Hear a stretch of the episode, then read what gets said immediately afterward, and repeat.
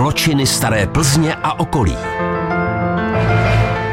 Dnešní díl seriálu navazuje na díl předchozí. V něm jsme se dozvěděli o řádění bratrů, nebo chcete-li bratranců Janečkových, kteří přepadávali, loupili a neštítili se nakonec ani vraždy.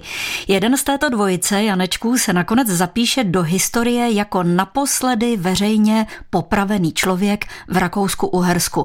Než se ale dostaneme k této části příběhu, popíše nám historik Jiří Sankot zátah četníků na tyto lotry. K němuž došlo v horomyslické hospodě na okraji Dýšiny.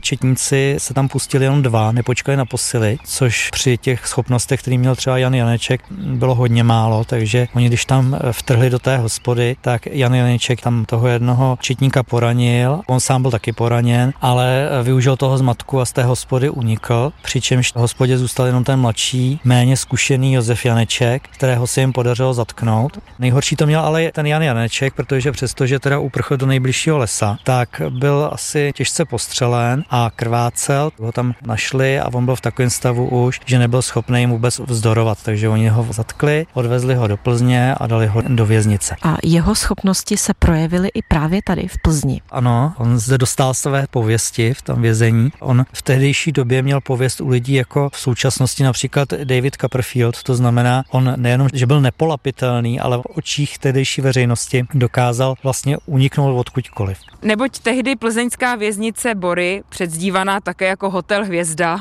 ještě nefungovala, byla postavená až později, tak zadržení zločinci skončili v soudní celé v zadní části plzeňské radnice. Střídá v povídání o lotrech Janečkových Jiřího Sankota autorka historicky zaměřených publikací Eva Horová. Zde nebyly zrovna vhodné podmínky pro držení tak nebezpečných vězňů, kteří dokázali uprchnout i z Valdic. A proto byli spoutáni těžkými okovy a na noc navíc připoutáni ke zděnému železnému kruhu. A přesto se jim podařilo vyklouznout z okovů a poté málem uprchnout. Rozebrali kamna a snažili se vylézt komínem. Strážný si toho všimnul údajně až na poslední chvíli. Když se ještě vrátíme k samotnému Janu Janečkovi, tak on později prozradil, jak se z těch pout vlastně dostal. Podle dobového tisku existovalo několik způsobů. Jedno z těch variant, které se uváděly, tak bylo, že neznámo jak propašoval do vězení pilník a přepiloval si ty okovy. Podle jiného zdroje vůbec nebyly ty okovy přepilované a on se z nich vlastně vyvlíkl a potom údajně teda i prozradil po nějaké době to tajemství, že si namohl ruce, aby je měl prostě oteklejší. Ty ruce mu potom v těch okovech splaskly a on se dokázal z nich vyvléci.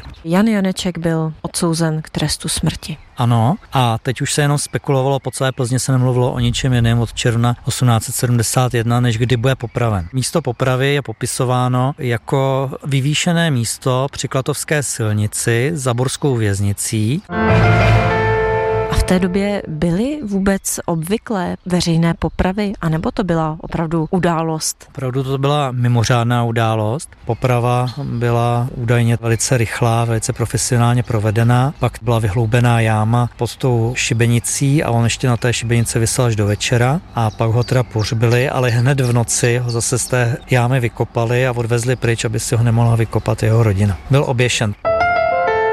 Dalšího dne byl pohřben do kouta u hradby u kostela všech svatých v Plzni. Datum popravy bylo stanoveno na 9. září 1871 a popravu měl vykonat známý pražský kat Jan Piperger. Tato poprava byla poslední veřejnou popravou v Rakousko-Uhersku. Zakončuje Eva Horová. Josef Janeček byl odsouzen k doživotnímu trestu odnětí svobody. V trestnici však zanedlouho zemřel na tuberkulózu. Kateřina Dobrovolná, Český rozhlas. Český rozhlas Plzeň, rádio vašeho kraje.